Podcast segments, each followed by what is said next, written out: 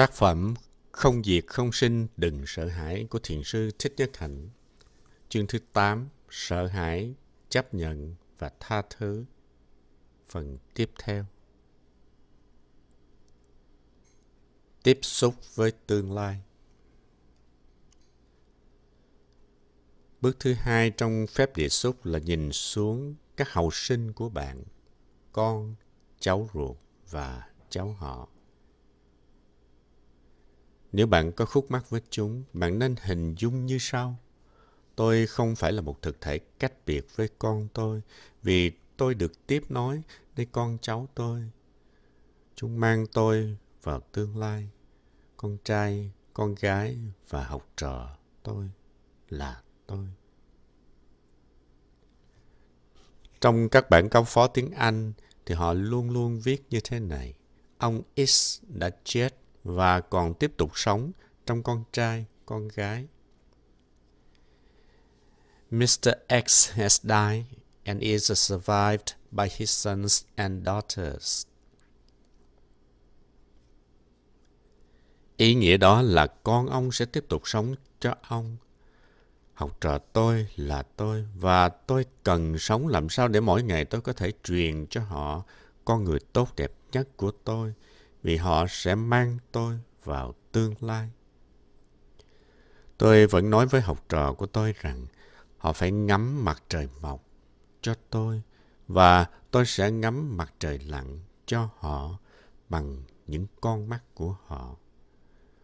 Tôi bất tử nhờ có các môn sinh.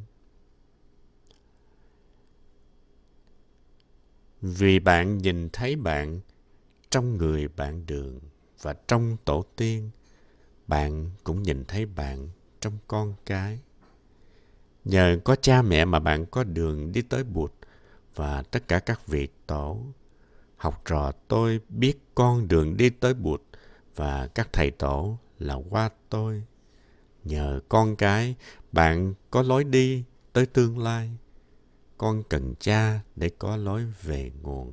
Cha cần con để có lối đi vào tương lai và về chốn vô cùng. Đây là sự thực tập rất cụ thể mà bạn có thể làm một mình hoặc với vài người bạn để hỗ trợ nhau. Ban đầu thì cần người nào đó để hướng dẫn bạn, nhưng sau thì bạn có thể tự hướng dẫn mình. Nếu bạn gặp khó khăn với con trai hay là con gái của bạn, bạn có khuynh hướng nói rằng Mày không phải con gái tao, con tao không cư xử như vậy. Mày không phải con trai tao, con trai tao sẽ không bao giờ làm như thế. Nếu bạn nhìn sâu vào chính bạn, bạn sẽ thấy những hạt giống bất thiện kia cũng có ở trong bạn. Khi còn trẻ, bạn lầm lỗi và học từ những lỗi lầm đó. Khi con bạn làm sai, bạn cần giúp chúng hiểu ra để không làm lỗi thêm nữa khi bạn có thể nhìn được các khuyết điểm của mình, bạn có thể nói, mình là ai mà không chấp nhận được con mình chứ? Con trai bạn chính là bạn. Với phát kiến bất gì đó, bạn có thể hòa giải với các con của bạn. Thực tập lạy sát đất là con đường đưa tới sự hòa giải. Chánh định. Chánh định là con đường thứ 8 trong bát chánh đạo. Bụt đã dạy 8 con đường chính đáng để thực tập. Có chánh định trên vô ngã, vô thường và tương tức là điều ta có thể chứng nghiệm khi thực tập địa xúc. Không có chánh định thì không thể giác ngộ. Nếu bạn có thể nhìn vào bạn, nhìn cha mẹ, con cái trong ánh sáng vô thường, vô ngã và tương tức, thì sự hóa giải sẽ tới một cách tự nhiên. Hãy cho bạn thì giờ để thực tập lễ lại sát đất một hoặc hai lần mỗi ngày. Bạn có thể dùng các lời khấn sau đây để hướng dẫn phép quán tưởng. Tiếp xúc với đất. Con tiếp xúc với tổ tiên và con cháu của con trong cả hai dòng huyết thống và tâm linh. Quán tưởng như thế khi bạn đứng trước một nơi nào mà bạn chọn. rồi lạy xuống sát đất. Thầy tâm linh của tôi gồm cả Bụt, các vị Bồ Tát và các vị môn đệ của Bụt. Trong đó có cả các vị thầy của tôi đang còn tại thế hay đã qua đời. Họ đang có mặt trong tôi vì họ đã truyền cho tôi những hạt giống bình an, trí tuệ, yêu thương và hạnh phúc. Họ đã làm thức dậy trong tôi nguồn tuệ giác và từ bi. Khi nhìn vào các vị tổ tiên tâm linh, tôi nhìn thấy các vị đã hoàn thành việc tu tập chánh niệm, có trí tuệ và từ bi. Tôi cũng nhìn thấy các vị thầy còn khiếm khuyết. Tôi chấp nhận họ vì trong tôi cũng còn có những khiếm khuyết và yếu đuối. Biết rằng sự thực tập tỉnh thức trong tôi không phải lúc nào cũng hoàn hảo và tôi không phải lúc nào cũng có hiểu biết, thương yêu. Tôi mở rộng lòng chấp nhận tất cả các con cháu tôi. Một số con cháu sống cuộc đời khiến cho tôi tin tưởng và tôn trọng chúng. Nhưng cũng có những đứa còn nhiều khó khăn và sự thực tập trồi sụt thất thường. Tôi mở rộng lòng thương và ôm chúng như nhau. Cũng vậy, tôi chấp nhận tất cả các vị tổ tiên nội ngoại. Tôi chấp nhận các tính thiện và những hành động tốt mà họ đã làm, cũng như các khiếm khuyết của họ. Tôi mở lòng chấp nhận con cháu với các tính thiện, các tài năng cũng như các tính bất thiện ở trong chúng. Dù bạn theo truyền thống tâm linh nào đi chăng nữa, bạn cũng có thể kể các vị thầy bạn trong lời quán nguyện. Nếu bạn có gốc rễ Thiên Chúa giáo thì thầy tâm linh của bạn gồm cả Chúa Giêsu, các đồ đệ của Ngài và các vị thánh cùng các vị thầy đã chỉ dạy cho bạn. Nếu bạn theo do Thái giáo, bạn cũng có thể gồm các vị thầy tổ trong truyền thống và các giáo sĩ vào đó. Các vị tổ tiên tâm linh, tổ tiên huyết thống, các hậu duệ tinh thần và máu mủ của tôi đều là một phần ở trong tôi. Tôi là họ và họ là tôi. Tôi không có một tự tánh riêng biệt. Chúng ta hiện hữu như một dòng suối của đời sống kỳ diệu.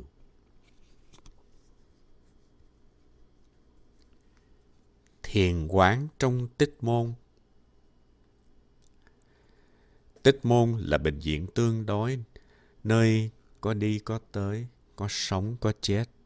Khi chúng ta bắt đầu tiếp xúc với tích môn, chúng ta thường trở nên sợ sệt. Ta sợ vì ta chưa hiểu rằng sinh tử là chuyện không có thật.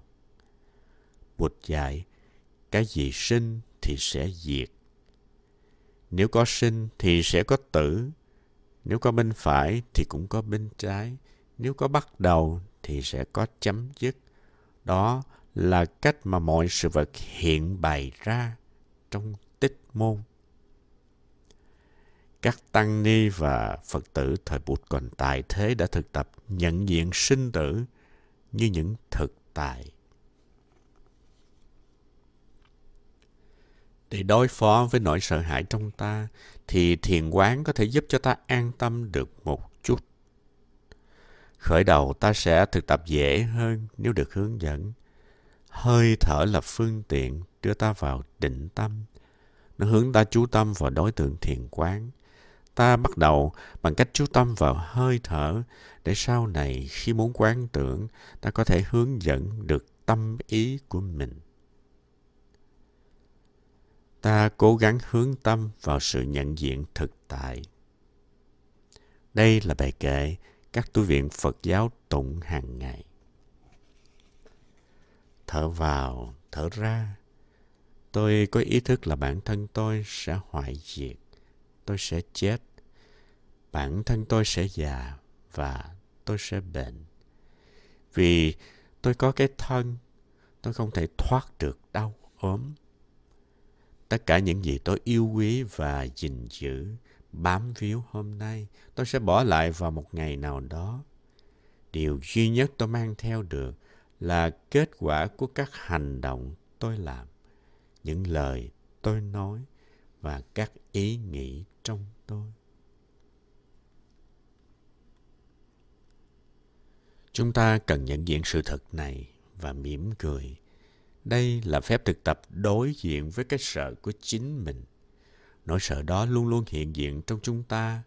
Sợ ốm đau sợ chết, sợ bị người thương bỏ rơi. Những lo sợ đó rất nhân bản.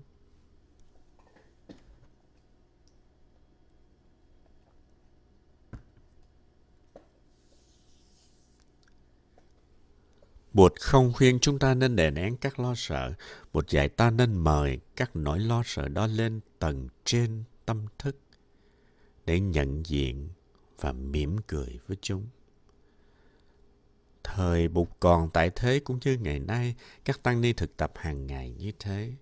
Mỗi khi cái sợ nổi lên, bạn lại nhận diện và mỉm cười với nó. Cái lo sợ sẽ mất đi một phần sức mạnh của nó khi nó trở lại tiềm thức của ta, nó trở thành một hạt giống nhỏ hơn trước. Vì vậy, ta cần thực tập mỗi ngày, nhất là khi thân tâm bạn còn khỏe mạnh. Khi bạn thực tập, tâm trí bạn có thể vẫn chạy theo nhiều ý nghĩ, nhưng hãy trở về với hơi thở vào, ra. Thở vào, biết. Thở ra biết. Không cần phải kéo dài hơi thở thêm. Bạn không cần thay đổi gì cả. Cứ để cho hơi thở ra vào tự nhiên. Chỉ có ý thức về hơi thở của mình thôi. Thực tập như thế bạn sẽ được an tịnh. Khi bạn thấy an tịnh đủ rồi, hãy dùng các lời hướng dẫn dưới đây để tập trung. Lần đầu, bạn hãy nghe hay là đọc nguyên cả câu. Khi tiếp tục quán, bạn chỉ cần nhớ vài chữ quan trọng. Bạn không cần phải cố gắng quá, hãy thư giãn và để cho hơi thở cùng các chữ đó giúp bạn. Bài thực tập để nhìn sâu và hết sợ.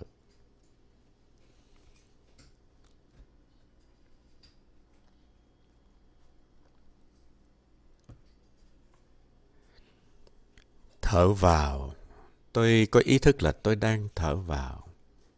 Vào. Thở ra. Tôi có ý thức là tôi đang thở ra.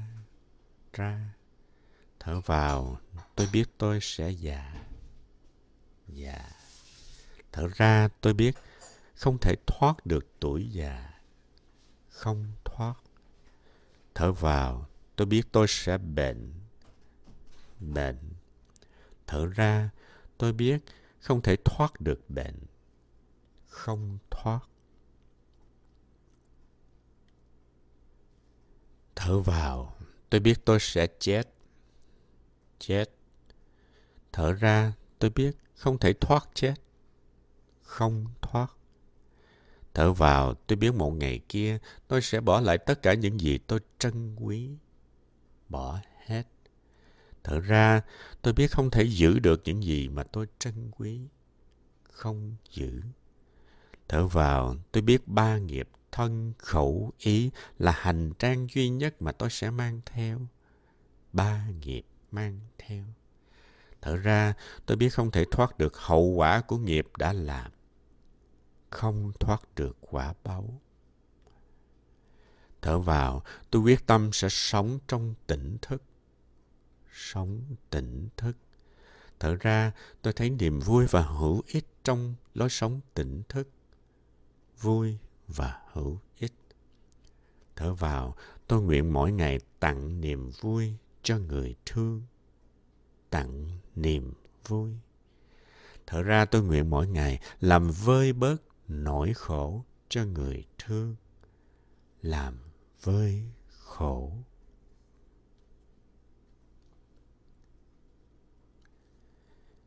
chấp nhận, tha thứ và đối diện với cái sợ là những kết quả sâu sắc nhất của việc tiếp xúc với đất ở bệnh viện tích môn. Dùng hơi thở theo phép đó, bạn có thể chữa lành các vết thương và bạn có thể học phép địa xúc thứ hai.